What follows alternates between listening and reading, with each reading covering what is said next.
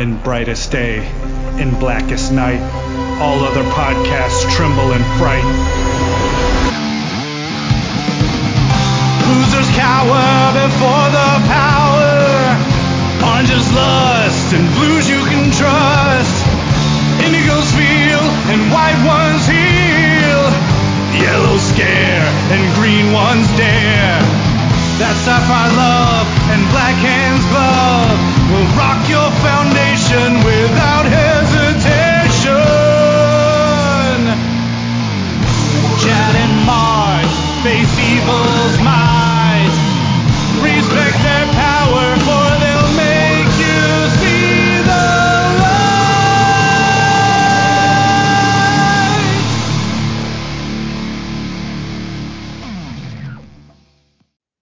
everybody. I'm Chad Bokelman, I'm Mark Marble. And I'm Dan Kurtzky. and this is the Lantern Cast. Episode 523. Woohoo! Woohoo with me, Chad. Woohoo! Woohoo! We're, ne- we're never going to escape that now. I don't know why it became. I mean, I know why it became a thing, but I, I don't like it's because of me, but I don't know why. We Why have did we to- latch onto that? I think we may have to go cold turkey. Either that or either that or we make a solemn promise that once Ric Flair dies, then we never do it again. well, we, we do a memorial woo, and then after that, no more. Listen, I don't know how you could possibly hold back the woohoos on a night like tonight when we have just just pure joy really to discuss. Indiana Jones? No, no, Yeah. No, no, we we mean something good. Oh, you're right. I'm sorry. Well, it was would be- well, be? it was better than Quantumania. Now I know that's a really crappy litmus test, but Which I just finally saw. I'm sorry. so is Chad. oh man, no. I uh well, if we have time, we'll go, we'll dive into Quantumania some other time. But like, what are we talking about tonight? Someone. Spider Verse. Yeah, uh, across the Spider Verse, part one. Uh, but I guess they they changed it because it's, they renamed the third one Beyond the Spider Verse, so they dropped the part Yeah. one part. Yeah, I don't know what the hell is wrong with people who are naming Spider-Man trilogies because between this is like Across and beyond and next to the Spider-Verse and like under the Spider-Verse like like this is almost as bad as like Homecoming, No Way Home, Far From Home like like at at a certain point just put numbers behind the word this these things cuz like everybody is just going to call these each one of these movies Spider-Verse when they're out. And then when mm-hmm. they're all out, I, I I promise you, most people are just going to call them Spider Verse one, two, and three. I mm-hmm. don't think this the actual live action ones. I think that actually kind of became. It could have been creatively, bo- um, what's the best way? It could it could have really boxed them in, but I, I think they they kind of made they kind of made it work. But I do think, speaking of the title, they should have kept it part one and two because even though most people knew this this was supposed to be two parts. I, I can't tell I can't tell you what the visceral reaction was when this movie ended the way it ended in the theater. It's like for people who should know that this was going this was a two part thing. But I think because it wasn't called part one, I think it made it really easy for people to expect that you were going to at least have a kind of a natural ending to this part instead of a cliffhanger. And people just were people were really not happy when we went to, when I went to go see this on the Saturday night that it was the first Saturday night it was open. Yeah, I just saw it this past weekend. We we're recording this. It's July fifth, but like um, you know, between jobs and everything, I just didn't have enough money to go to the theater. But I saw that the theater just up the road was having like a five dollar Tuesday type thing. So like, you know, after internet fees and all that crap, it's like seven dollars and change or whatever. So I snuck a couple of breakfast burritos in, into my pocket and and uh, I saw a 10:15 a.m. showing. so no, it was uh, it was it was good. Like I was telling Mark, like you know, I haven't been on the past few of these movie recap episodes just because, again, the the you know having the available cash to do so. Um, I was like, you know, if I'm if if I'm gonna be regret not being on one, you know, movie recap episode, which one's it gonna be? It's probably this one. So I made sure to go see it. Um, and it was pretty good. I hmm, I don't think I want to go into my issues with it just yet, but um, Spider Punk is awesome, as I knew he would be. um, this is this is not quite so much a, I told you as the first movie was, but like uh, I told you. so I'm really I'm really glad that happened. I, I I'm really glad that he was and, and you know I guess we just we can just leap right into it because it's really with it with a with a movie like this it's really hard to like just what are we going to do? Start from the very first scene and recap start to finish or what? Like so i'm just jumping in somewhere and i'm picking hobie uh, because i really um i really enjoyed his characterization. It was kind of hard to hear slash understand him a little bit Yeah, they, had, was they had that issue with some. They, I think they corrected it on some prints, not all of them, but that is a criticism that was out there. I think when the movie first opened, that, that Okay. this, this, something with this something with the sound mix a- and or depending on certain screens or certain setups and uh with audio and the way it was I, I don't know if I don't know I don't know if it was I don't think it was a Dolby thing but there, was- there was something I, I that that was something that that was a complaint so if you if you had that that's probably was not it certainly wasn't anything that you were imagining or you were you were you were not in a you were not on an island let's put it that way Yeah, I was Yeah, gonna was- say because I I watch like you know I, I in the past several years I've gotten into like watching Twitch streamers and stuff, and there are a couple of guys from like London side and stuff. So I'm I'm I'm used to the Cockney British slang ki- type of stuff from some people. It's like you know it's it's I, it's not that I don't understand him. It's just I it was hard. It's like maybe his voice was too low. I was like I, I wasn't sure what was going on. What were you gonna say, Dan? Oh no, just that it wasn't just his character. Like there have been people who had trouble hearing like Gwen during like the intro scene and all that stuff. So like there's just like something weird with the with the sound mix. Yeah, but uh, yeah, I, I like that. I like that uh, that Hobie was uh, an anarchist through and through. I like that he was basically encouraging Miles to revolt against all of this from the moment he met him. I, And I like how he saw a giant black hole open up in the middle of a city threatening all of existence and said, "Hey, look, it's a metaphor for capitalism." um, no, yeah, I just uh, um, I was reading a couple of different things uh, online about like some of the animation styles, and I don't know what any of this means, but like I think it was like like you know four frames per second or one frame per second or whatever, and I was told or uh, in this is me recalling first of all technical details that I'm not personally familiar with without having it in front of me. So I this is clearly wrong, but like you'll get the idea. Like apparently like his guitar was animated at like four frames per second. His clothing was animated at like two, and his his uh, suit was animated at like one or something like that. Like like his his actual body movements and stuff.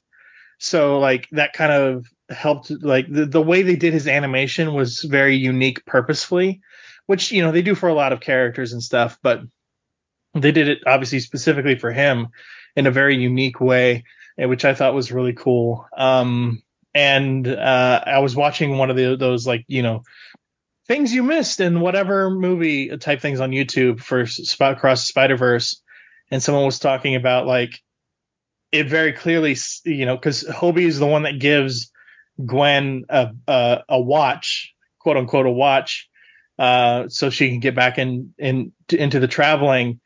And it's set it's they set that up because uh, he was just stealing all those different parts through as, they, as they were walking through this uh, uh, through the area and you're like man I, even me i didn't question it. I was like yeah that's just that, that's hobie being hobie. I was like okay cool.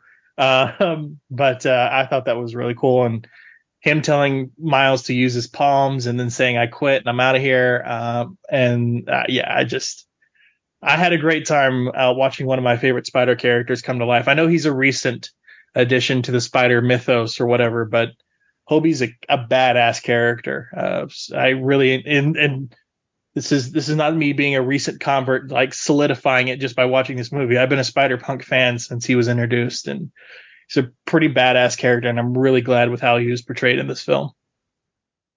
yeah, and like the like his animation style ended up looking almost like almost like you were watching like a flipbook animate animated sketch drawn in like the liner notes of like like your a music sheet or something. Like like he looked like a like a fanzine come to life kind of thing. No, someone And- described it as a punk rock poster come to life. Yeah. Yeah, that's what it was.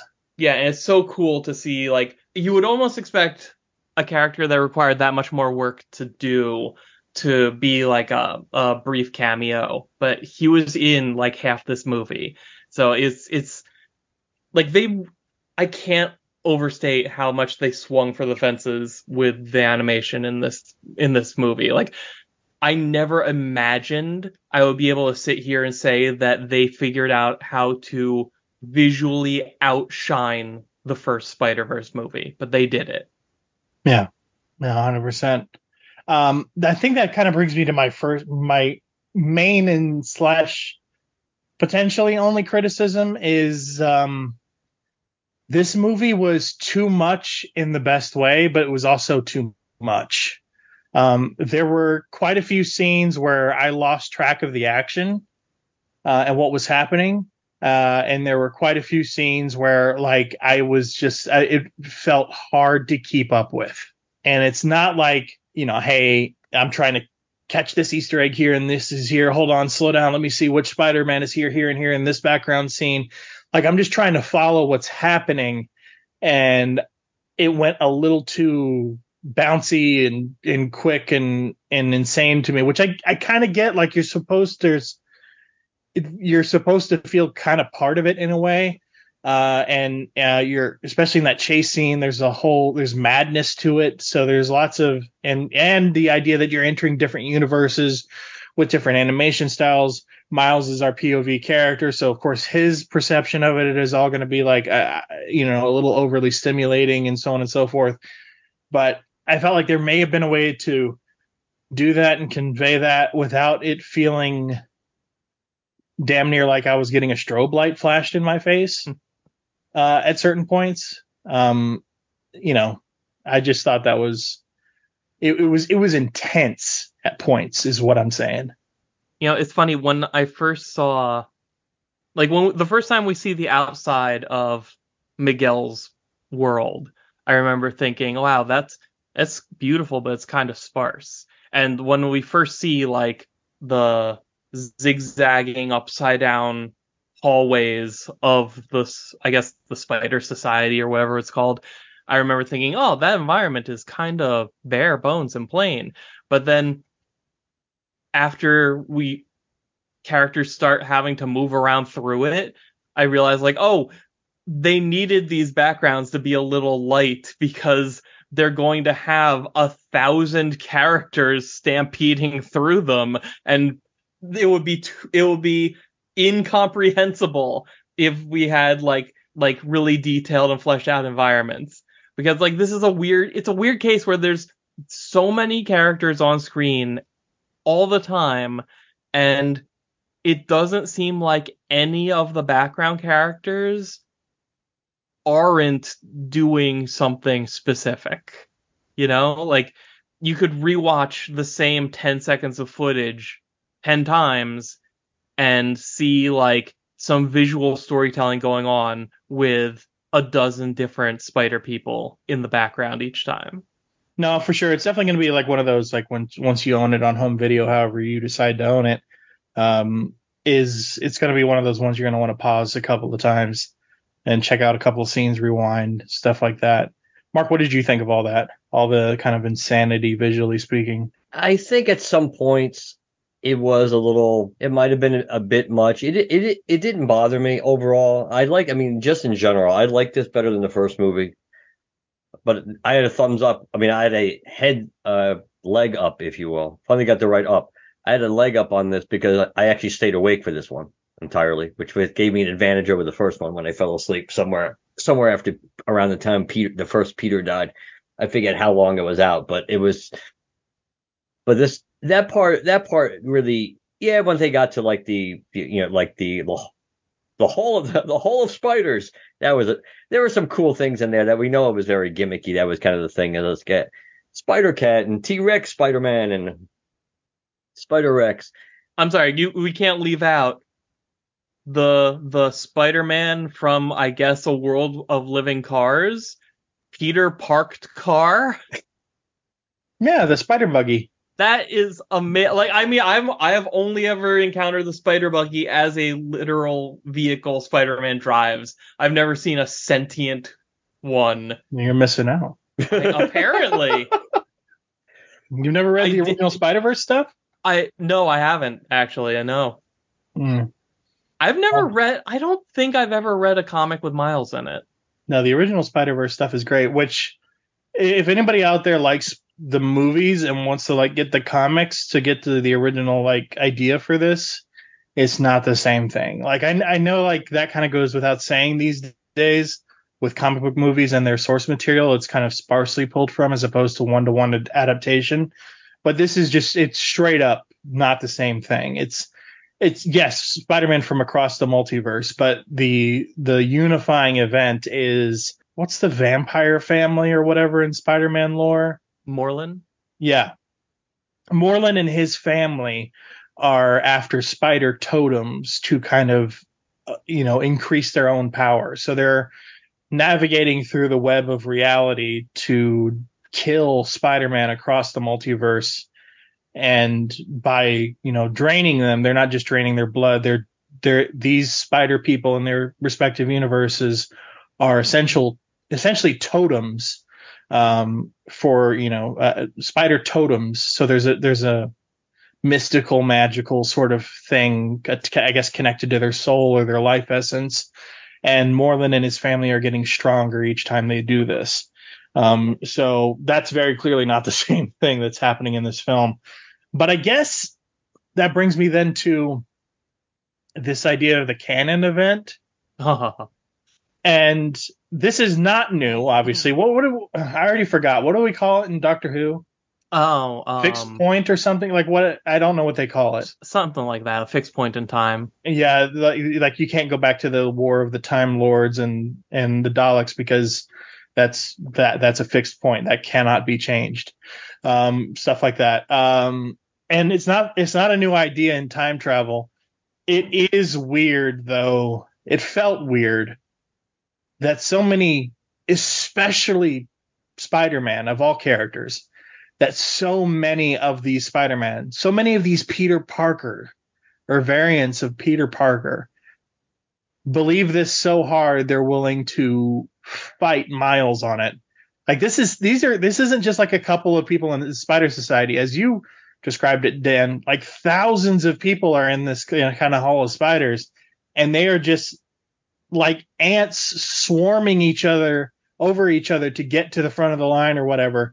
Just this massive at the point where they're climbing up that vertical train or whatever they are literally on top of each other trying to get to miles and he empties this whole place. This mound of spider people. And that many people are okay with this idea? That he shouldn't even try to save people? It's also what the event is. yeah. I mean, because in a way, if you were going to go with the lore, that if it was the Uncle Ben event, that uh, that alone, that that you could make the case because of of how everything would be different for the you know for or the equivalent thereof of Uncle Ben, which is kind of what in the way they it's it's like they want to have their cake and eat it too, because with some characters this is more like an Uncle Ben moment. Uh, like for Miles, it would be more like a, of an Uncle Ben moment, but for but the idea that the the equivalent of Captain Stacy dying in all these universes is is like the nexus point that you just can't that has to happen and you can't change it because basically like the fabric of time will somehow fall apart. If you- if well, you- if- well, it's it's not the nexus point. It's one of right. I know, but I'm Like, saying it's yeah.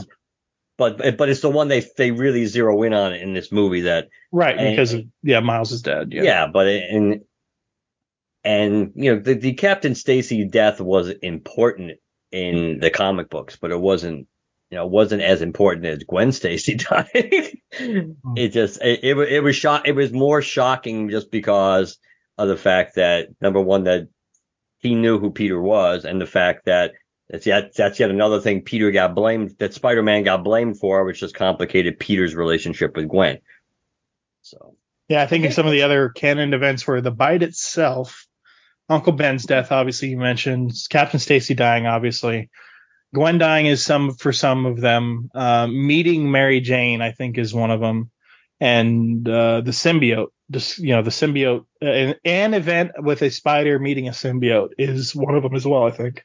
I think the reason why so many spider people would get on board with what Miguel is is uh telling them about like the the inevitability of these events and we have to they have to play out. They just do. Is because they've all had to live through it already. You know if you nothing will ever make those kinds of losses better but if you can believe that there was nothing that could have been done it had to happen it was always going to happen that at least makes it a little more bearable or you it makes it so that you can tell yourself that this didn't happen because of you. And all of these spider people see one spider person trying to reject that. And on one level it's like okay well we gotta we gotta straighten this kid out because he's this isn't good for him or anybody else. But also it's kind of it's kind of a thing where Miles can't be right because if he is, then what does that mean for the the tragedy experience for all, all of these other Spider-Men? And I think a big deal in the third movie is going to be the realization that everything they believe about canon events is wrong. Because I mean the the big example we get to prop up what Miguel is saying in this movie is when is when uh Spider-Man India's world is instantly starting to unravel after Miles saves his Captain Stacy equivalent.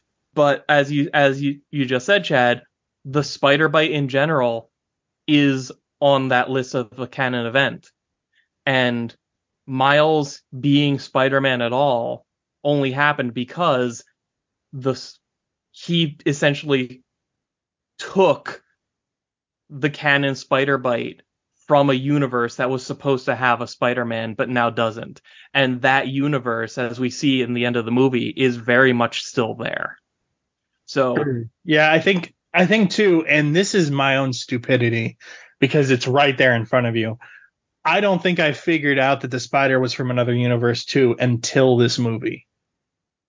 Because, which is dumb because the spider literally glitches like everything else from another universe. So yeah, it's it's honestly it's something I didn't think about either. Because like in yeah. a movie full of like stuff glitching and things turning into Banksies, it's like it's it uh it just it was just one more weird thing. Yeah. No, 100%. I just um I think my problem with the canon event, yes, I agree. There's some inconsistency there, so there's something up with that. Um, it's just, I think, look, like I kind of, I kind of see it, but I also see like maybe like a kind of uh, a middle ground between the two, where like there's there's rules to it in a way. Like you can't, you know, in other words, Miles or or, or I'm sorry, Miguel can't look at an event coming up for a super a specific spider knowing it's about to happen.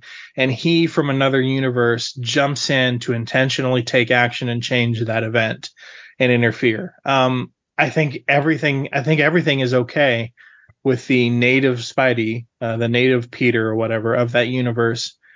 Even if they know it's coming making every effort to try and change it because they're not interfering they're part of that timeline and they're a hero doing everything they can. I also think there's nothing wrong necessarily. Uh, I'm wondering if like maybe the explanation for the canon and events is like purposeful changes as opposed to fate or accident or whatever because Miles showing up in in you know Spider India's uh, universe was it was on purpose but not in the way that he's showing up on purpose to go to another universe to to screw with the timeline or whatever. And neither was the spider jumping across into Miles's universe uh, to bite him. That wasn't on purpose. You know, the spider didn't make that decision. Kingpin sure as hell didn't make that decision. So like I'm I'm I just I just wonder if like uh, I also worry about this weird change in uh in Spidey 2099. I just this, this villainous the dude is furious with damn near villain level threatening faces, intent. You know the you know the artistic cues are just as important in this, especially this animation style and stuff like that. He's always got this dark, intense red or blackness behind him, and he's scary. He's all he's got the claws. Even even freaking Miles points out to it. He points out his claws and says something about like, "Are you even a Spider-Man?" or something like that. Well, we Um, also saw we also saw him almost bite the vulture like a vampire and also inject some kind of goo into his own shoulder. Yeah, that's true too.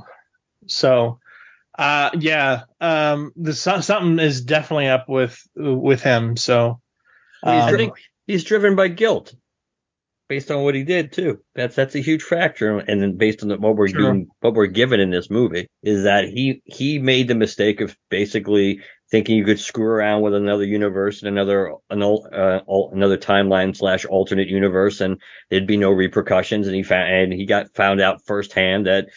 Nope, can't do that because that's the because the incursion thing happens and he ended up screwing everything up and destroying everything. So he feels he feels guilty about that and then having you know basically lost people close to him again and causing all that destruction and so he he kind of basically he sees himself as he's like the guardians of the universe there. He sees himself and what he's doing as that he he's looking at the big picture even if a lot of other people don't and they may not understand the motives and even the methods but he he's fully convinced that what he's doing is right and for the right reasons. So he's, he's a little there's a little parallaxian aspect to to him too but but he he he seems to at least based on what we know at this point he's he's doing it for what he thinks is right and he's not doing it for any malicious consciously or malicious intent or reason i don't think I do think that he's misreading the situation based on what he lost, though. Because um, I saw a video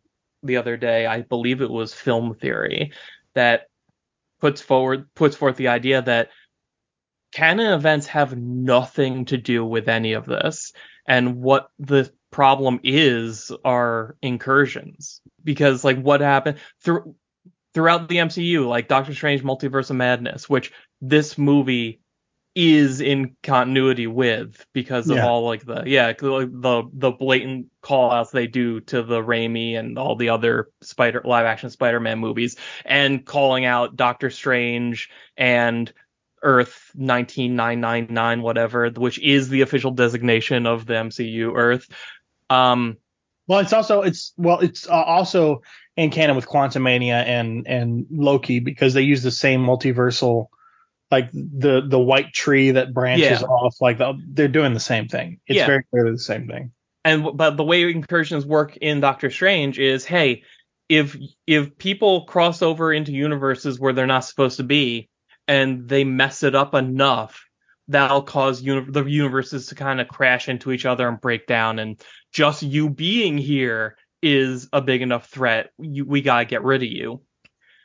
And what happened to Spider-Man India's world? Well it started to to be enveloped in darkness. Why did it happen? Well, it just it it just happened to start after Miles and Gwen and Spider-Punk and the Spot all show up in that universe and l- almost level a city block. That's a Yeah. pretty big footprint.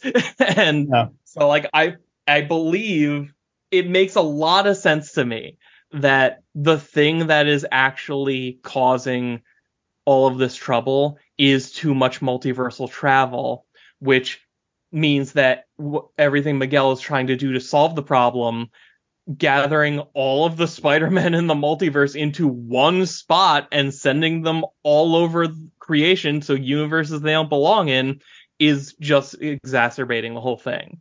But because this is his way of coping with the, what he's lost, he won't hear any argument against it.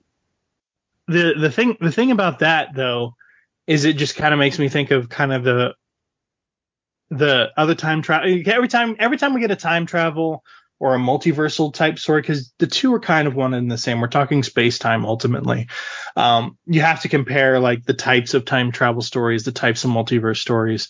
And you know the the physics of time travel in say Bill and Ted's Excellent Adventure versus the physics of time travel in Hot Tub Time Machine, uh, or or you know any other time travel movie you can think of. Terminator is a good one because there's there's a very specific type of time travel that's happening there. Inevitably, since time travel is actual physics theory uh, as well as multiverse, the multiversal theory, um, there uh, there are a lot of debates on it that eventually also find their way into science fiction storytelling in the way it's portrayed in films and you have like the time travel theory, the multiversal theory in terms of impacting another universe or or an alternate time or something like that of the butterfly effect. You know, you go back and you step on the wrong thing, and that could be big enough to set off into a whole other branch of uh, of time. Uh, you go back to like Avengers Endgame and stuff like that, and there's the idea like, oh, you can go in and you can really fuck with stuff and and things, but you gotta you have to go back and set the timeline straight right where you screwed it up. Um, and then there's kind of what Dan's talking. Yeah, about. but all you would all you would do in the end game, the quantum physics view of time travel is you just you just create an alternate timeline. You can't change your own past. You just you just change you just set the, the, a different reality in place now for for from that nexus point going forward. Yeah. Uh, so time travel wise, and this this is, can also be applied to Dan what Dan's talking about in terms of you know there there are different types of foot, footprints and that's what could lead to these incursions. The same thing is applied to time travel theory and one of the time travel theories sometimes you can go and skip rocks and the the way the rock skips oh sorry and the way the rock skips across the water it's making little little taps onto the surface of the water and the ripples that happen just kind of fizzle out Whereas an event like Dan's talking about, where you, you destroy half the damn city, is equivalent to taking a big ass boulder and dropping it into the pond and, and seeing the effects there. Both effectively disturbing the water, but in a very different way. Um, there are there are ripples to skipping the stone, but the ripples fade. Um, whereas obviously dropping a boulder in there is a much more violent act and and and disturbs everything around it. So I would think that I would think that I think that's kind of what you're talking about, Dan, is the the skipping stones versus throwing a boulder in the water theory for time travel, but just applied to multiversal leapfrogging. Kinda. I mean, like, like we had an entire Spider Verse movie where like five alternate Spider people came to Miles's house, and nothing bad happened to that reality because they pretty much just kept a low profile unless something attacked them. And even the the biggest, most significant thing that happened when they were there, the the collider and like the explosion explosion of shutting it down, that wasn't even done by them.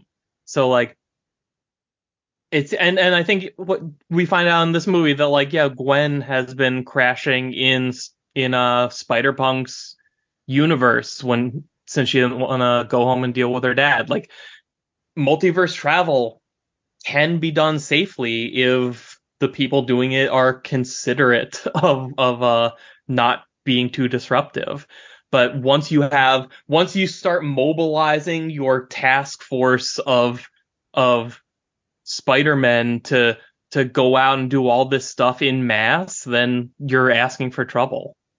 Especially if they're tracking down villains who are also in the wrong universe that are, that are throwing like Leonardo da Vinci grenades at people. Like that that vulture in the beginning of this movie was so cool. He was like he was a living sketchbook. I love it. yeah, that was cool, but it was also that see that's also pointing out what I was talking about when I'm saying like the animation style at some points got to be too much. It was hard to even keep track of Vulture's face at times within his his whole body because of the way he was displayed. Like my eyes were getting lost. Uh, like again, it, it's a minor quibble in a otherwise great movie, I feel, but like there that would that specifically was definitely one of the points where I was like, this is this is too much. What is happening right now? yeah, is in, is an incredibly visually dense movie. It does it doesn't help that that fight took place in like a modern art museum where ev- where nothing is a conventional shape or color, and uh and like we're seeing we're seeing it from the perspective of people flying upside down and doing acrobatics. Uh, but no, this is this is a movie where I'm getting it on Blu-ray, and the first time I watch it is going to take me like eight hours because I'm going to be pausing and rewinding every ten seconds.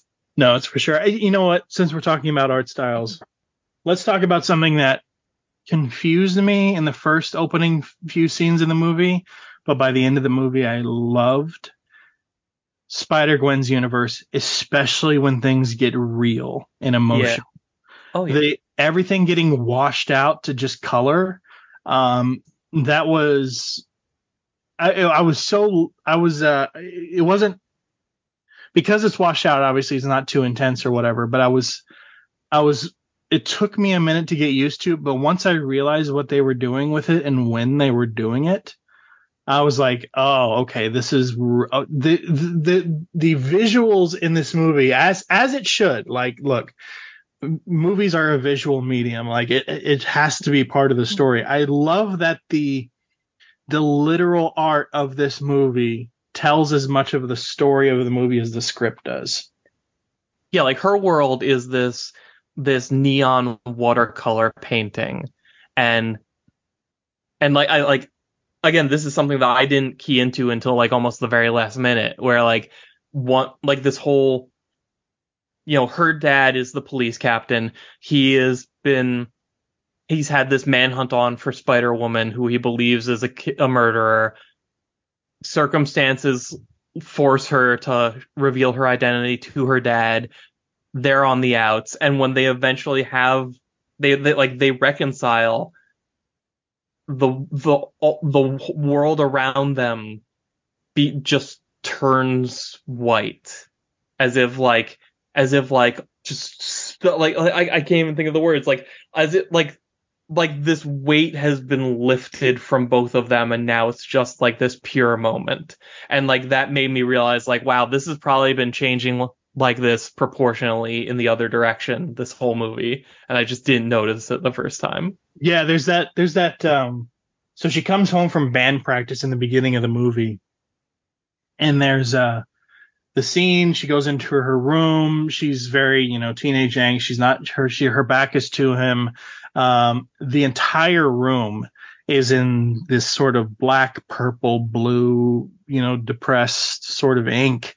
Uh, and then there's a very kind of there's lighter colors around her father as he's entering the room but it's very close. That that sort of aura is very close around him. Uh, and there's that moment where she turns around and goes to him and hugs him real tightly, like kind of unexpectedly. Uh, and this this sudden bubble of around him gets bigger and turns orange and red and kind of starts radiating out a little bit. Uh, and just the, the whole scene starts turning warm for a moment before she obviously leaves the situation. So like, I thought that was really cool um, uh, the way they they told story just with the color because Spider Gwen's universe is a very colorful and like I've, I've been reading a lot of the stuff the Spider Verse stuff since it first came out. Uh, and uh, speaking of being comic book accurate yes Peter dying her being uh, held responsible for it her father chasing her down like that's that's all quote unquote canon.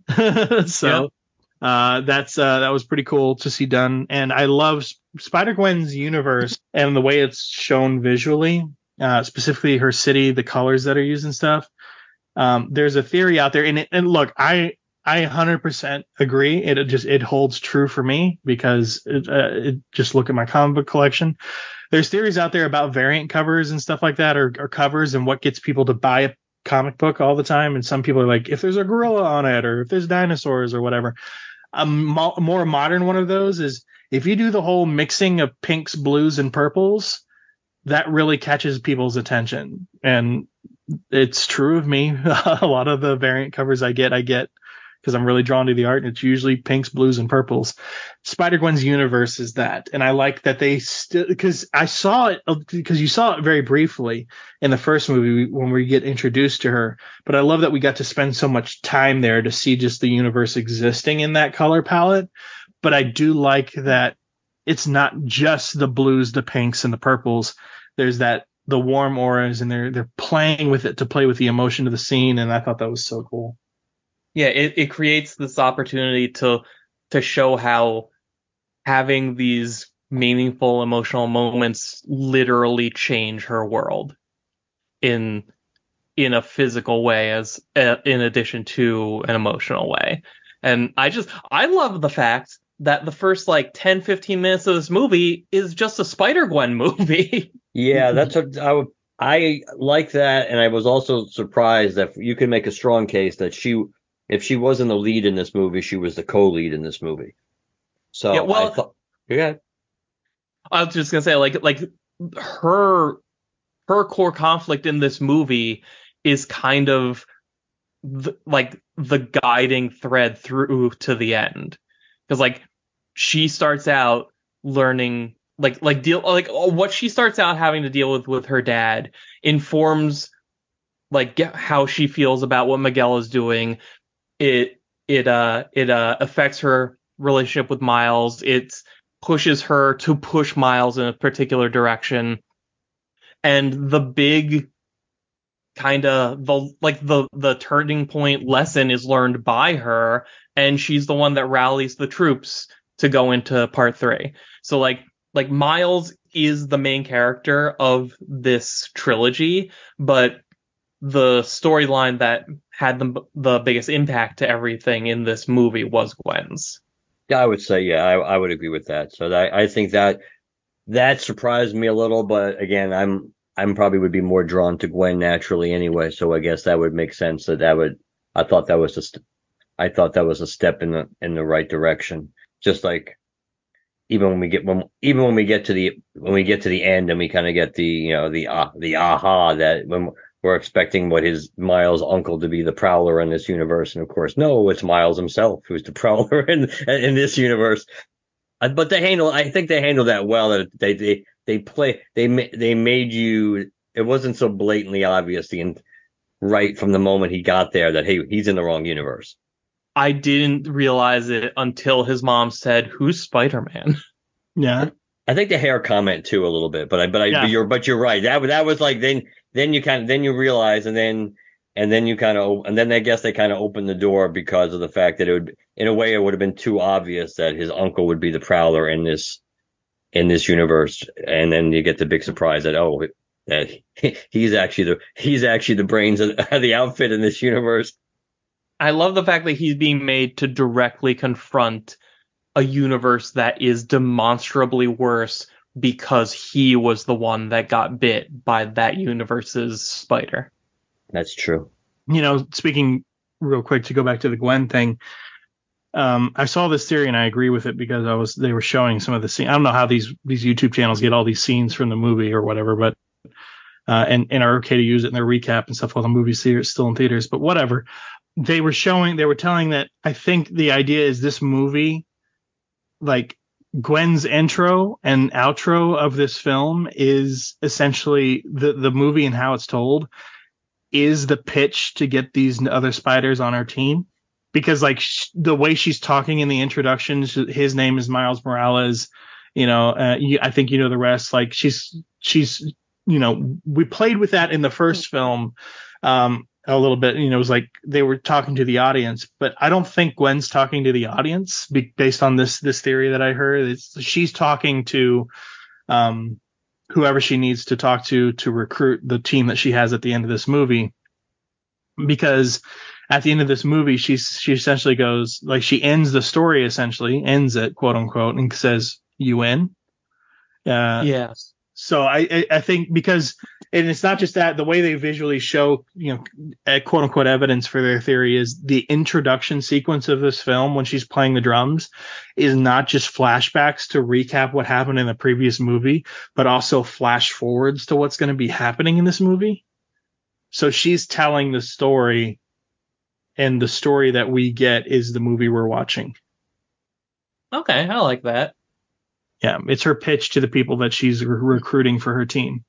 I love the fact that even if nobody picks up on that, or if it's not even real or whatever, but like just looking at who's on her team, I have no problem believing that all of them would have said yes anyway. Like it's everybody from the first movie plus Spider Punk plus uh Spider Byte, which is the the cool looking purple tech one that already made the choice to to let Miles go, and uh, Spider-Man India, who went on the whole, who like owes him big time for saving saving uh both those people. Like it's a, it's such a cool group. Yeah. Uh, Amandla Stenberg is Spider Byte. I don't like how they treated Peter in this movie. I don't. I. I don't. I don't. I just don't like it. What? Because he's a schlub. He's he's like the, he's like this, somebody who can't do anything right all the time. Did you see him in the last movie? I know, but it doesn't matter because it matters because at the end of the day, with all this Spider Verse stuff pushed aside, Peter Parker is really the one true Spider Man. so shitting on him is not a good thing. And you're right, but I I did not like the way they and even the stuff that supposedly is a positive. Like, uh, hey, I couldn't have, tr- I couldn't have been such a bad mentor because he's beating, he's kicking all your asses. It's like that's still, I, I don't know, I don't like it. I don't, I don't think that endears itself to people who are more Peter Parker people. I, I don't know. think I mean, I I don't really see any difference between how he was used in this movie and how he was used in the last movie. Like, if anything, he has his shit more together now, and he's kind of happier. And I and the mo- the moment he has alone with Miles, where he tells him like, "Look, you are what gave me confidence to even think that having a kid would be a good idea." If they could turn out like you, then maybe it will be worth it.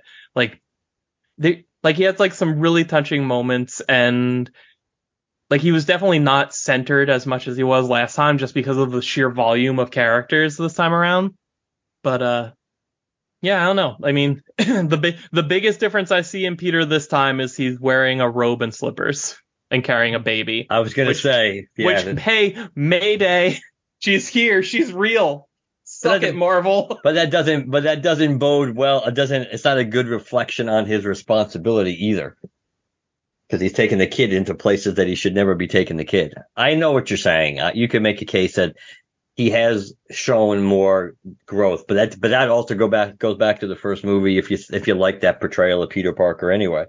But and what they did with Ben Reilly in this movie was really odd. that was so funny. Like I am Ben Reilly as Scarlet Spider is one of my favorite characters and favorite superhero costumes. And like I don't remember him being that like overly edgy, but I am ha- No, I am happy wasn't. with the I am happy with the joke. it's like It was, it was like the 90s. Batman. There was definitely edge to it. He's like, but yeah, but they make him talk like he's Batman for God's sake. I've got you in my well des- well developed bicep. yeah, he wasn't. That's not. I don't. Re- I don't remember Ben Reilly being quite like that. I mean, at he all. he's more of a, he's more of an, an avatar of his era than anything else in this movie, and it's just I'm I'm fine. But it was good that he got.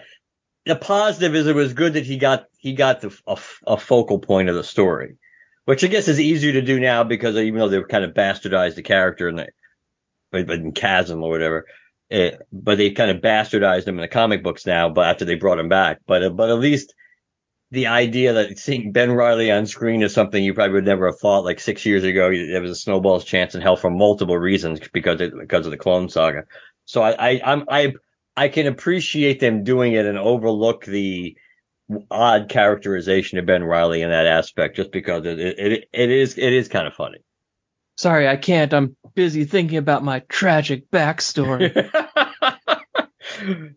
like that would make him unique, right? That's the irony of Spider-Man. like it's all like the- Spider people have that. well, it's like the therapy session that we that Miles crashes through. It's like he's like, "Let me guess, your uncle Ben died." You know what hit me weird? Like I get it. I just think it was like a maybe like a joke that didn't land Peter's weird obsession with with having Miles hold Mayday. that was that was kind of weird. Miles Miles is having this really intense moment, and Peter's just like, just just hold her, hold her. It's like like it like he'll suddenly see his point of view if he just holds the baby. Um, I think it was meant meant to be like you know he's a father and he thinks Mayday's the greatest thing in the world and he's just trying to share her with him and stuff. But like uh, that didn't in a, in a, in a in a scene that was supposed to be like you know quote unquote serious. Uh, that was just such a weird inject, a strange injection of an attempted humor. I was like, what? well, he he is all in on being a dad. He loves yeah. the hell. Like this is an extension of that joke when he first showed up, and he's he in, insists on showing Miles and Gwen albums of photos of Mayday, even though and Gwen's like, oh, I mean, I mean, she's she's right here. I can just look at. It. Oh, those are nice. Yes. Uh. Oh. Yeah. Uh. huh Great. Uh. It's it's it's it's the it's the old like the old sitcom wallet joke of like, oh, let me show you a picture of the new baby, and like it just unfolds and keeps going. You know. Yep, yeah. like the like the I Love Lucy episode where everybody's trying to get ready, get getting their wallet ready to compete with their with their name with their friends. It's like we're gonna we gotta beat them to it if they start bringing it up again. hold hold this this avatar of joy and goodness, and you will see everything is fine. There was something because you know I'm on social media a lot, and there was something that was circulating. Um, I, I'm I'm amazed I was kind of spoiler free about this. Obviously, this is technically a big spoiler, but uh, something I only I don't think I would have caught um, without this meme that was going around online. It was just basically basically the scene from the first movie when that universe's Peter encounters Miles and they're doing their Spidey sense thing, and he's like, I'm rec- they're recognizing each other. Mm-hmm. But Peter's background is blue and red, and Miles is green and purple until it switches to red and and blue. Like, like yeah, yeah, yeah. The incompatible sense that suddenly switches and matches up. And I love I love that because it, it it's very clearly a choice. It's like they literally changed his future. He was he was vibrating that that purple and and green because he was supposed to be the prowler, but he is in that moment taken off of his destiny and moved on to another. Yeah, I, that's that's such a good cat. I wonder how much of this they knew when they were making the first movie. I don't know. This uh, a project like this has to take. I mean, and we've heard stories already about the the amount of time the animators were forced to work or whatever, yeah, which in an era where we're talking about people are being overworked and underpaid or whatever, and, and you know page rates for comics and like all of this stuff, I'm definitely on the side of the the, the workers and stuff like that and, and getting their dues. But from what I heard, this the problem with the animation stuff was just the long hours, the the insane amount of hours that they were working. I haven't heard anything about these animators being underpaid or or anything like that. So it's it's hard like it's mm-hmm. it's it's it's hard to make that moral distinction, I guess, when you're considering this type of stuff. Uh, you know, because if they were paid for their work and their work is notoriously a very high demand type job where they're you know going in there's going to be a lot of hours there's going to be a lot of late nights and stuff like that does that mean the industry needs to change? Probably. Yes, yes, that's it does. That's something we can talk about. But in the meantime, this is the reality. And as long as people aren't, you know, being worked to death and their health and safety isn't isn't prioritized at all and they're underpaid, like those are horrible working conditions and stuff like that. But if you're being paid for your hourly rate and everything, there's a, there's a difference there between those two things, and I, I thought that was interesting. But I, the the the work the the results are there because eh, the amount of work that had to have gone in this mo- into this movie, and very clearly had to go into the previous movie to make it what it was. There's no way you spend this cell of animation on something that is either a an Easter egg and a joke, or b matters. And you don't make a choice, especially as we've seen in this movie you don't make a choice into in a Spider Verse movie about color like hmm. that without Yeah. it meaning something. I wonder if part of the problem with the workload is the fact that, like, I mean, when I looked up yesterday, apparently the third movie is supposed to come out next year, which means they had to have been working on both of these concurrently. Like, yeah, I'm, I think sure, I think they did it Lord of the Rings style. Yeah, like I'm sure the the the next movie isn't completely done yet, but like, but like they didn't just they basically made two movies in the time when they probably should have just made one, and you know I'm it makes me very happy to know that everybody was paid fairly for their time, and I obviously am thrilled with the end result. Uh, that that that that, doesn't mean they should be working to the point that it becomes a problem. Like like Yeah. crunch is bad. There is Yeah. no universe in which crunch is good. Hmm. No. You know, I thinking about the animation. I heard a story that the the Lego scene wasn't even in the movie until the trailer thing. like they they saw that 14 year old kid do the the Lego trailer version of the film or whatever. Uh, the the the they Legofied the trailer in their own Yeah. way. It was done by a 14 year old kid, and the because I thought I saw them do talking about it on the press junket for this movie. They hired the kid who did the trailer to do the scene, the, the Lego stuff for this film, and put it in the film. oh my god.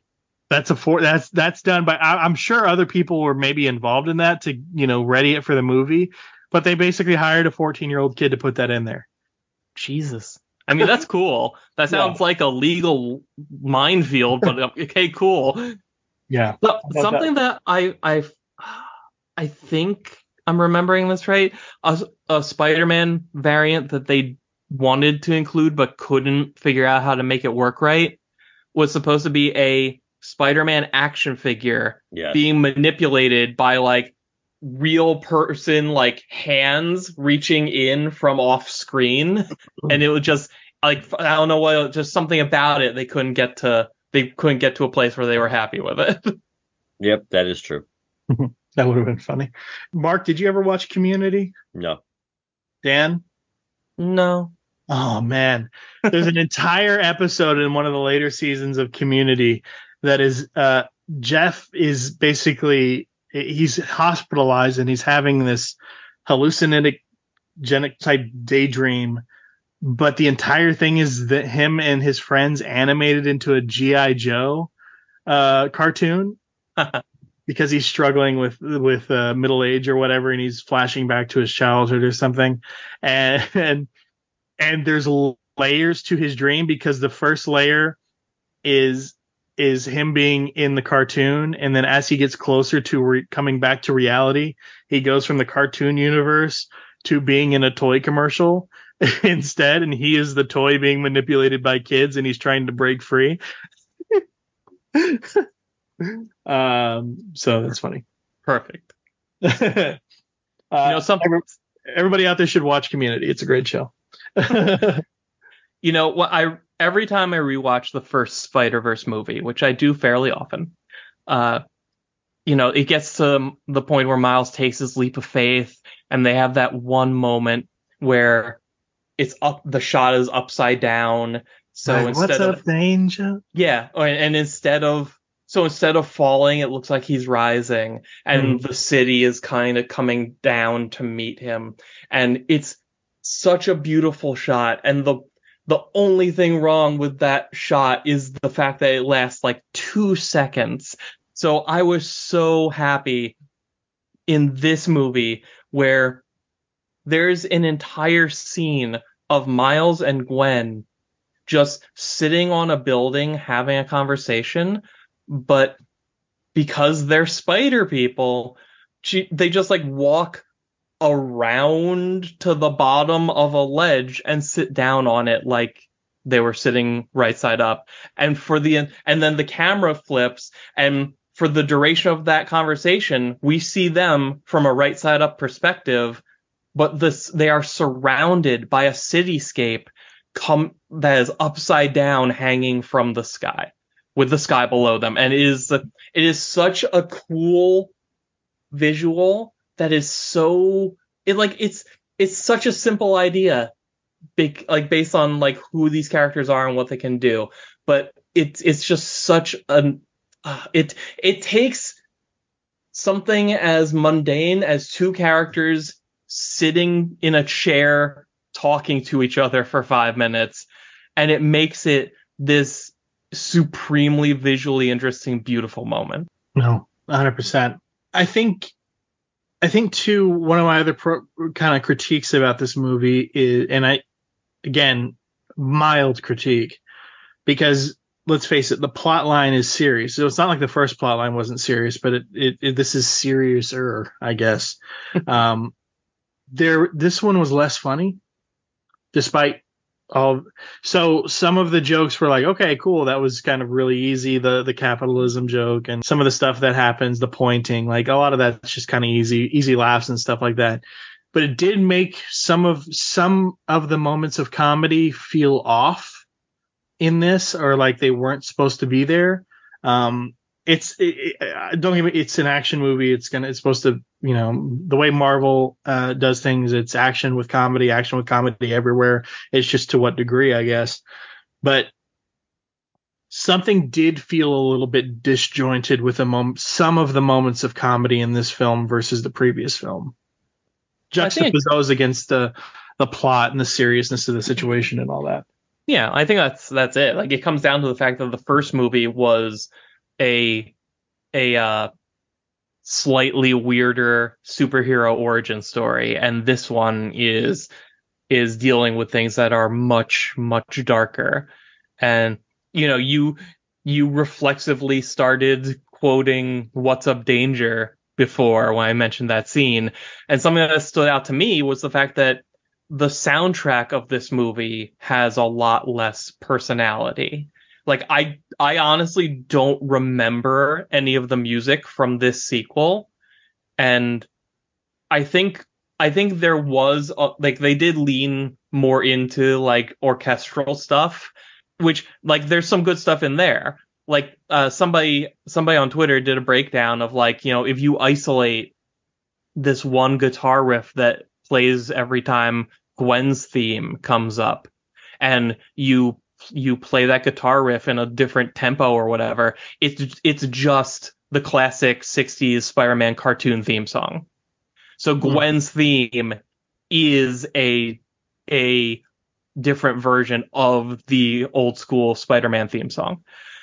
But like beyond like little things like that, like like I don't know, like it's it feels like this is you know, this is in a lot of ways, this is the movie where Miles has started to grow up. He has started to come into his own.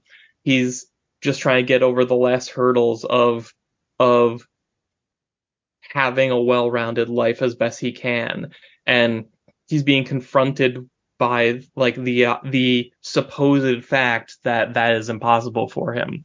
And as a result, we get a movie where the score is more serious and c- more conventional to action movies, and the humor feels increasingly like a coping mechanism from these these traumatized people who are trying their best to deal with it. Yeah, I think it's interesting too that like, you know, the first movie he gets these powers and he's freaking out and he doesn't want them or, or he, he doesn't know what to do with them and doesn't feel like he's worthy of them and you know you see this kid get granted all these powers doesn't want them never wanted them but then they you know they backfire. He feels like he's a failure. And then he has this really like intense moment. You mentioned it um you know and it's this affirming moment. And it was done so well in that first movie because it wasn't just the music and the animation but they though I, I always circle back to it, which I love that they continue to hear the whole comic book origin, slap the comic book down and be like, we just told yes. you the origin. God, I love that move, that, that thing. Um, and when they, when they do it for Miles's story in that first movie, it's like, it, it was like the perfect period to that sentence. Like, yes, he's here. Uh, and let's see him go into action. So you had this really critical I'm a hero. I'm owning this. Uh, this is the, this is who I was always meant to be. He's embracing it. It's allowing it to define him. and then he comes across like "No, I I can't save this person. Oh, not only that, you were an accident. The fact that you're even a hero, everything that you have embraced and come to love about yourself and your future and where you're going to go in life and everything, everything you love, you were never supposed to be. So that that's pretty intense too. It's not just the idea that he could have his father taken away from him or whatever. It's also the idea that you don't deserve this. You never deserve this. You never should have had this. So every it's like everything he's ever he's learned about himself and felt that he he has has come to understand about his his own life and his own future and who he is as a person is a lie. And oh, by the way, your Peter Parker might not have died if you hadn't been there, got Mm. bit and been there and gotten involved. And oh yeah, also there's an entire universe out there that could have been better if it had its Spider-Man, but Mm. it can't because of you. Which Mhm. it wasn't because of him. He didn't like Yeah. it, it, he was just there. Like all this stuff was happening around him and swept him into it. yeah. Although it does beg a very important question. If I hit either of you in the face with a bagel really hard, would you become my nemesis? No. Possible. All right. What other points of this movie do we want to talk about? You know, on that last point, really quick, I just love how many multiverse movies there are now where bagels are super important to the storyline. Watch everything everywhere all at once if you haven't. I own it. I still haven't seen it. Mark Q Mark's reaction. It's Ah, yeah. it's uh disappointment combined with nothing new. well, yeah, I suppose you can't really can't really deny that. uh, well, I suppose we should talk box office about this movie since this movie is doing quite well, certainly compared to the original. Not that the original did poorly, but the original was a lot more. And of course, now that I'm saying that, I just realized that my friggin' browser had shut down at some point. So let me go grab these tabs again. This has a very unfortunate history of happening at the wrong time. Yeah, the the the original I remember because I was like I called it. This is one of the biggest movies of the year, right? Yeah, it was big for an animated movie. Yeah. This is this is this is big period. So let me let me bring this damn thing back up again. Man, I can't wait for the for the day years down the line where Disney decides to do a live action remake of Spider Verse. and that'll probably work out oh so well. Well, speaking then- of well, speaking of live action, and speaking of Community, actually, oh, the fact that that Donald Glover is included in this as yes, as a a alternate universe Prowler is so fucking cool. Well, not just like that. yeah, the he is- MCU. he's the MCU prowler. yeah, yeah, he's reprising his role from uh, that first Tom Holland Spider-Man movie. yes, but there's also for Community fans. Um, when when Donald Glover was on was on Community, there was an uh, there was a campaign, and obviously Donald Glover's older now, but uh, there was a campaign at the time that he should be the the that he should be the live action Miles, and it went so far that in one of the season premieres of Community, uh, there's a kind of pan across sequence where they show each character getting out of bed at their respective homes to get ready to go to school that day at the community college. And Donald Glover gets out of bed in a Spider-Man onesie and stretches and you know, goes about his day. So like, Nice. the, yeah, it's cool. Spider-Man Noir is on Gwen's team. Do you think they get Nicolas Cage back for the third one? Absolutely. Yeah, Yeah, I I would, would I, hope so. I would say that's a given. All right, so looking at the the the interesting thing about this is the bud the budgets are relatively the budgets were pretty comparable. In fact, across the Spider Verse supposedly cost only ten million dollars more than Into the Spider Verse, which mind you was that was heavily pushed as 3D too, so they probably got a little bit more business out of the 3D showings of that movie than probably this one did. But Into the Spider Verse only opened up to thirty five point three million dollars. Across the Spider Verse opened up to one hundred and twenty point seven. Oh, a little different. Yeah, just just a tad. And so far, even as we speak, the total domestic box office for the total domestic box office period for Into the Spider Verse was only 190.1, It's currently for across the Spider Verse already at 346. So there's that's a considerable difference. And worldwide, uh, Into the Spider Verse only made 3, 375.4 worldwide. Across has made 613.4. I wonder So- if that's a function of the first one being like a new thing that had to pick up steam versus the second one being a known quantity that could just hit the ground running. I think it's that, and just the fact, simply put, that people that the reaction to the first movie was so positive.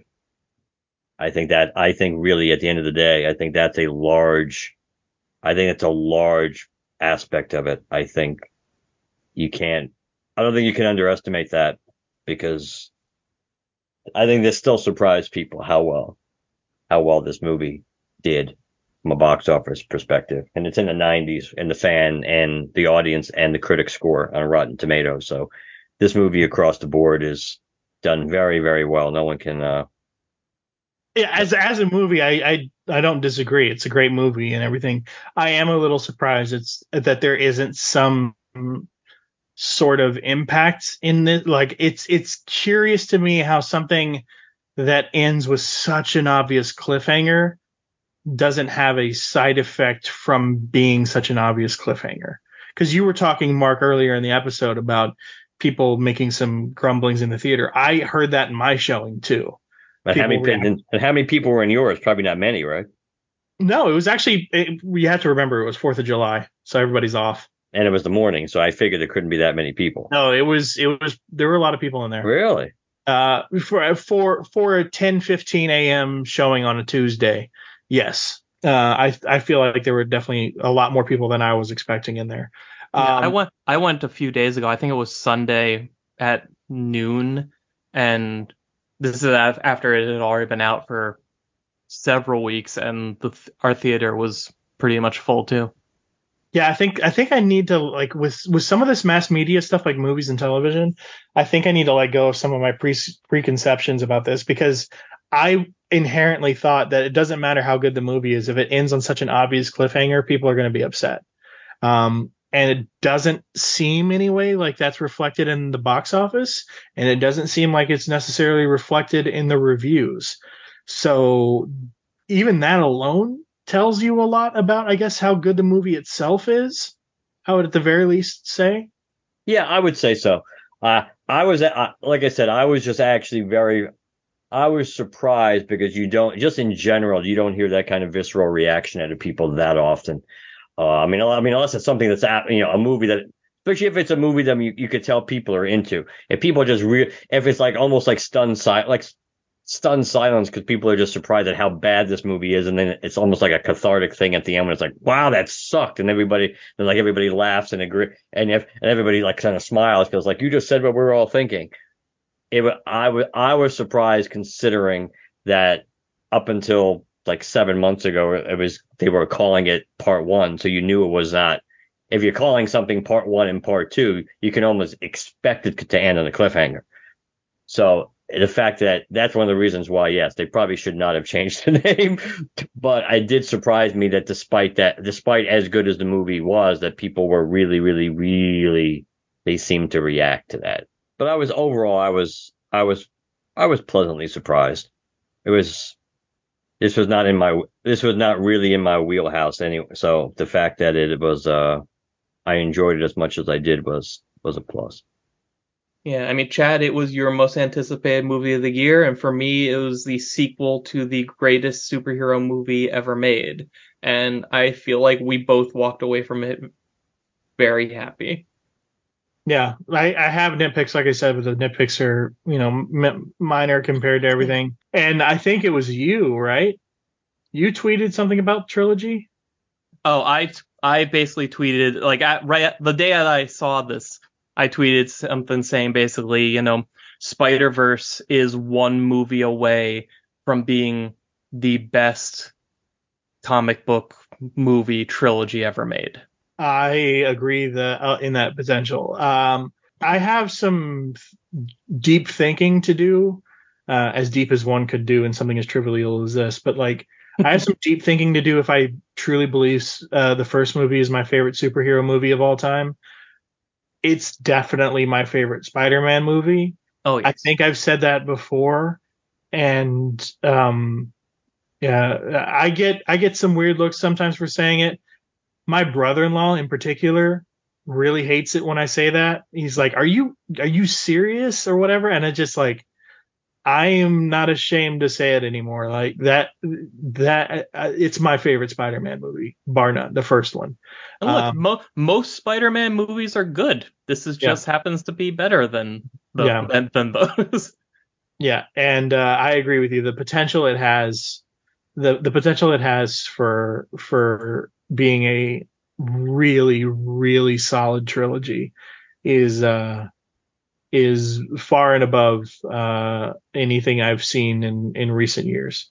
Because a, lot of a lot of things have fumbled the bag. Like like let's let's just take the MCU movies too. Let's look at uh, the Iron Man movies as a trilogy, Captain and trilogy, Thor, Ant Man, those ones, like, are every single one of those a solid entry? No. No, they all. Really. Well, it's, it's poor competition because Cap just destroys all of those that you threw out there. True, true. I mean, I mean, Iron Man. There's there's one good Iron Man movie, and Ant Man. There are two good Mm-hmm. Ant Man movies, and one really bad one. I'm And also Thor- thinking of like the the um, Nolan Batman movies. I think the third yeah. one obviously fumbled the ball. I mean, this is Uh, the thing, right? If you sh- if you put in front of me like here's here's the the Dark Knight trilogy, here's the MCU Captain America trilogy, here's I don't know, here's all the Christopher Reeve Supermans or whatever, like and here's Spider Verse. Like I'm going to push the others out of the way so I can get to Spider Verse faster. mhm. like oh, oh, these are good movies. They're not the best.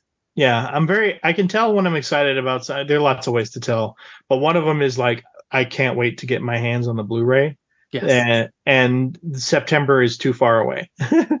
so, yeah, I, I uh, I really want this because you know I you know before I lost my previous job, I I got my new couch, but I also got a 4K 50 plus inch TV. So like I'm really excited to see what this is going to look like on my TV because the first movie looks great. I'll so be right over. Let's go, man. Uh, I'm I'm very excited by it. It's gonna it's gonna be really fun to have to have uh, on the screen. And and same with me, man. I wa- I rewatched that movie quite a few times. Um, it's it's hard to walk out of the room when it's on, but I'll also I have no problem doing it because the soundtrack the soundtrack is such a force, and because you kind of know the visual cues at this point or the audio cues at this point of like you know if you're doing dishes in the other room or something and the movie's going you're like oh hold on let me go look at the scene real quick. And then pop back over to doing your chores.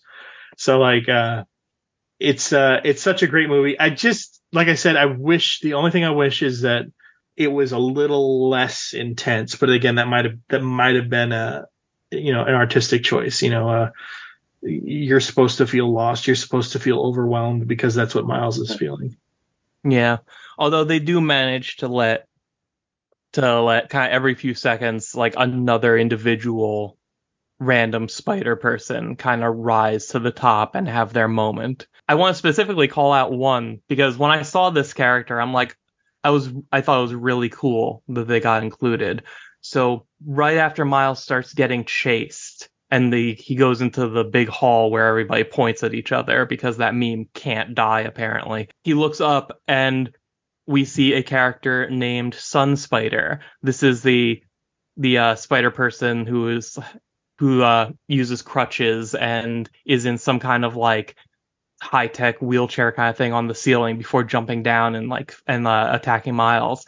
This is a fan created character that you know Marvel had a created character fan contest and the winner would get featured in the latest because there have been multiple Spider Verse comic events, and like the like I think the the most recent one was the third one, and and Sun Spider won and got featured in that multiverse crossover, and the character not only got to show up here, but got to be the focus of a scene for a few seconds and had spoken dialogue. So like I'm I'm just like imagining what it would have been like for the creator like the the fan that created that character to be in the theater watching that happen and that is just super cool Mm-hmm. Yeah, I think it's uh, I think it's a great movie. I think, uh, and uh, like I said, I can't wait for it to come out. I All know. right, I'm gonna watch it so many times. Mhm. Yeah, for sure. Um, I I'm wondering like this this because I, do not do this. This may be one of those times I double buy because Vudu has been doing this thing where they drop a movie really super early on the digital platform. Like I'm talking so, anywhere between like two to four weeks before the actual physical copy will hit stores. The digital copy will be available for purchase on Vudu, and it'll be like full price. It'll like twenty four dollars or something for for to buy the digital copy into your library. I may double dip. I may be so anxious to see this movie again. I buy it when, as soon as it's available digitally, and then the minute it's available Blu-ray, I, I go get that too. But it's it's it's such it's such a hard thing for me to do, even if I really like a movie, because you're essentially spending forty dollars for a movie. I think if you were able to wait a few extra weeks to see it in theaters, you could wait a few extra weeks to see it on uh, home release. Then that's what I'm trying. That's what I'm banking on. But now I've seen it. Before I hadn't seen it. so you tried, right. Dan. You tried. Yes, yes. Anything else we want to talk about?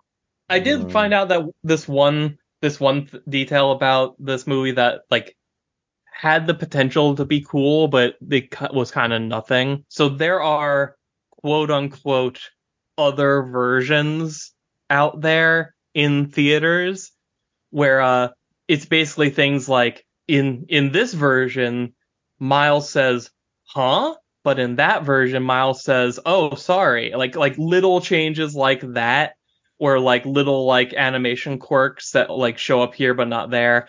Nothing that matters whatsoever.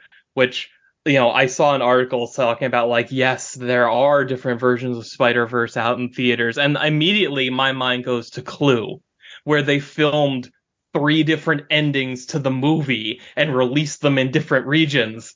And honestly, anything less than that, don't fucking bother.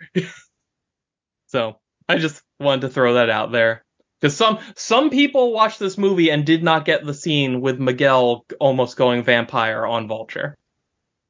Hmm. Interesting. Yeah, because it, I guess it was confirmed because I'm looking at an article about it now. It says after that, Spider Verse associate editor Andy Leviton confirmed, and he said, "I was wondering when people were going to start noticing." Yeah, yeah, buddy, don't talk about it like it's something significant. That's interesting. Yeah, no, I I definitely like, and I, I just want to close. I I think. I think yeah the the the third one has so much potential and I think like as much as we were talking about there's there's something amiss with the canon events. I I know Mark, you're not really like necessarily defending him, but there's something up with Miguel. There's something wrong with him.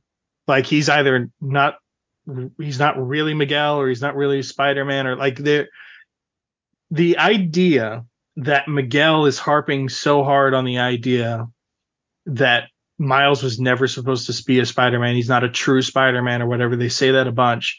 But then the reverse of it Miles pointing out the fact that he has these claws and everything, and the fact that he he has a line of dialogue is he literally says, and it's despite being in a very intense chasing, it it's a very loud, I guess, like very recognizable line, and he says, "Are you sure you're a Spider-Man?"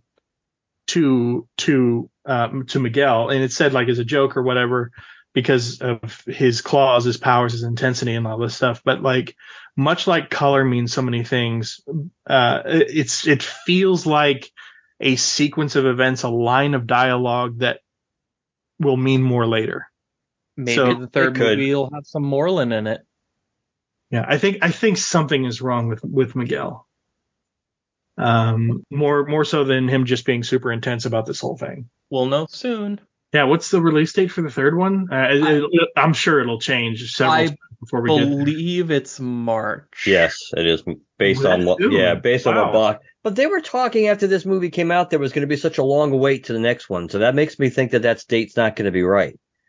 Because I mean, Chad is ready to buy this DVD now, so March is a long way. but it just seemed that's why when when you guys were talking about that before, it struck yeah because it struck me as odd because I know I I didn't read I don't remember reading the articles, but I know pe- people were talking about that the movie was It still says March 29th, 2024 everywhere, but it just seems odd that I don't know why people would be bitching then just because it ended on a cliffhanger. Well, so what? that's not even a year. I mean, so I don't. That's not that's not a wait. I wouldn't be surprised if that gets pitched back because I think is March is a good month to release a movie, but isn't summer better? It doesn't matter anymore. Actually, now I'm reading this article. Let's see. Uh, from Screen Rant, Spider Verse 3 is not officially delayed yet, despite TikTok's fake announcement. Hmm. So, but I guess there must, there probably is some smoke there. Um, but I guess, but I suppose someone that's going to have to, that might have, have to do with the writers, the, uh, the actor strike if that ends up happening. Yeah, it Because it- depends on how much work there still is to do and what that work even is. Because like I, there's le- if there's nine months between now and the movie releasing, then like all for all the writing is long since done, and most of the work that has to be finished is most likely the the visuals. But according to this article, Hailee Steinfeld said she confirmed she hadn't recorded any lines yet for the sequel. She's Gwen, right? Yes. So Okay. if that happens to be the case, and there's other actors who haven't done any of the voiceovers yet, and and there ends up being a Screen Actors Guild strike, then yeah, that could actually that obviously could potentially throw things back into chaos. Uh, so but we'll see. I mean, you're right because it's animated, it gives them more slack because it's not like they have to be physically there to do the animation. Yeah. So it's you can you could wait to record the dialogue. You could. So Well, we'll see. It'll be here soon enough anyway. you betcha. All right, Dan. If people want to reach you, how do they do that? Uh, Mosaic Comics on YouTube is my comic book analytical essay YouTube channel where I focus mostly on Green Lantern, although now I have this weird urge to talk about esoteric spider people. I don't know. Wouldn't it be weird if like my channel just became like a hardcore Spider-Man ca- channel overnight? That oh weird. Hope that doesn't happen. Um, but you know, if if you go there right now, there's years of Green Lantern goodness as I just work through my feelings on my favorite thing. And I'm actually, by the time this goes up, I will probably have posted my 100th video. Yay! Woo! so, you know, go on over to Mosaic Comics and and uh, join me as I talk all about Amalgam Comics, Iron Lantern, and even a little bit of the uh, Human Lantern from World War II and the Golden Age over in uh, Super Soldier Man of War, I believe the comic is titled. But um, yeah, no, it's it's a great time. I have fun doing it. People seem to like it when they give it a try, so hopefully you will if you haven't already. That's Mosaic Comics on YouTube. And that may be an upcoming episode, but you did post a new episode just five days ago, right? Oh God, yeah, it's a Circle of Fire. Hey everybody, remember Circle of Fire? yeah, the the circle is complete, as they say. Or what's what started with Chad and Mark, all back in humble beginnings with Chad and Mark, and then extended over or to Donnie and Adam on the Multiverse Musings vidcast with Emerald Echo, and then then the the podcast of OO with Myron and Phil, and and then it came to me to just to carry the football hmm. across the mm-hmm, football mm-hmm, goal. Mm-hmm, is this how is that how sports works? I don't know how sports works. I I got the puck in the net, and we talked about impulse for a while, but it was still good. and uh, if anybody listening to this only heard you guys talk about Circle of Fire, just cannot recommend enough.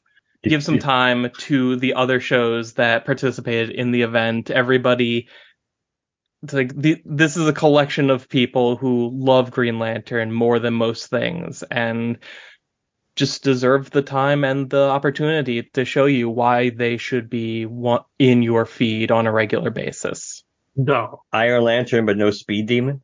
Well, I would also have to to do Doctor uh Doctor uh, uh Strange Fate because that has the Kyle Rayner, Frankie Raye. Yeah, that is true. It There. does. And I can almost, I almost forget about that, but I just remember the ones that deal with that have the How Guardian ties in, and Speed Demon is the other one besides Iron Lantern.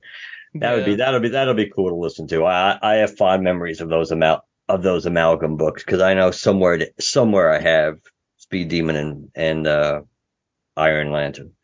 Yeah, this is not the first time Mark has mentioned the words "speed demon" to us. No, Just it is. anytime we've ever brought up uh, uh, Iron Lantern, it's almost always a, a, re- a reference to Speed Demon from Mark. Yeah, because it gets wants to talk about it. yeah, because even though it's not it's not as blatant an amalgam as as Tony Stark and Hal Jordan being jammed together, pretty much, and that's a that's a painful image in Iron in Iron Lantern, but you do have ties to the Guardians and Hal and Hal Jordan right in the beginning of Speed Demon. So the- Well, the they trick you because some some amalgam characters are three characters instead of two, but they look like two. Like Doctor Strange Fate is three characters. Speed Demon, I thought, oh, it's Ghost Rider and mm, I, I guess the Flash. I don't know. I don't need this. And then I didn't find out until the first time you mentioned it, like a year ago or something. That oh yeah, by the way, Hal Jordan is in there.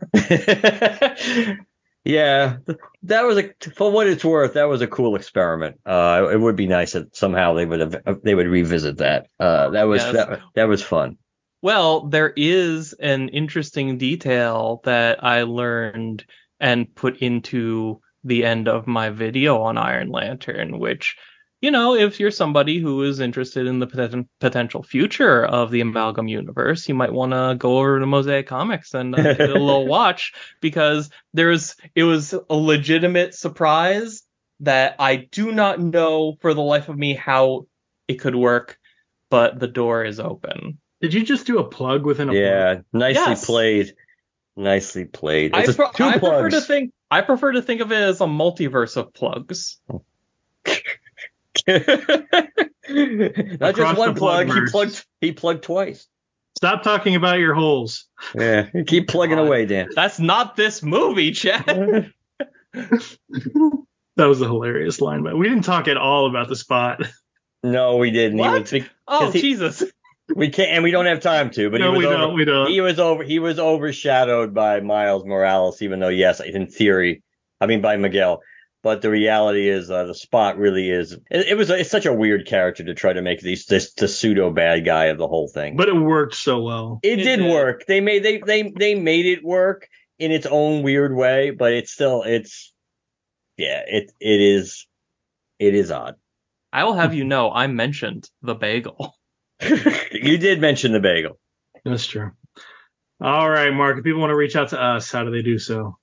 lanterncast.com. The email is lanterncast at gmail.com. You can follow us on Twitter and like us on Facebook, hashtag geocast. Track us down there. We're on Apple Podcasts, Spotify, and Stitcher. Please leave us a positive review on all platforms you listen to us on. Last but not least, if you'd like to leave us a voicemail or text, 708 Lantern. And also our YouTube channel is Lanterncast Vids. We haven't done much lately, but we it goes through waves. We'll get there. Uh, quick, quick note, if I may. Um, I posted a new episode of Creative Credit not too long ago. Just uh, as a matter of fact, this past weekend on Sunday night, and um, I went to the Greater Austin Comic Con uh, in uh, Cedar Park um, a couple weekends ago and interviewed a bunch of smaller creators, um, just self-published people. But I also uh, got to a chance to speak with Val Mayerik, who mostly well known for being an artist on Man Thing in the 70s. He's the co-creator of Howard the Duck, uh, and uh, that the end of that most recent creative credit episode, um, episode 10, is uh, a 30-minute conversation with him. So go there to learn about some good uh, self-published uh, creators you may not have ever heard of otherwise, who have some great works out there, and uh, stick around for the end of the episode to listen to a good conversation with a, uh, a creative titan like Val Mayerik That sounds very cool. It, it was very cool. So thank you guys for listening, and I guess we'll talk to you later.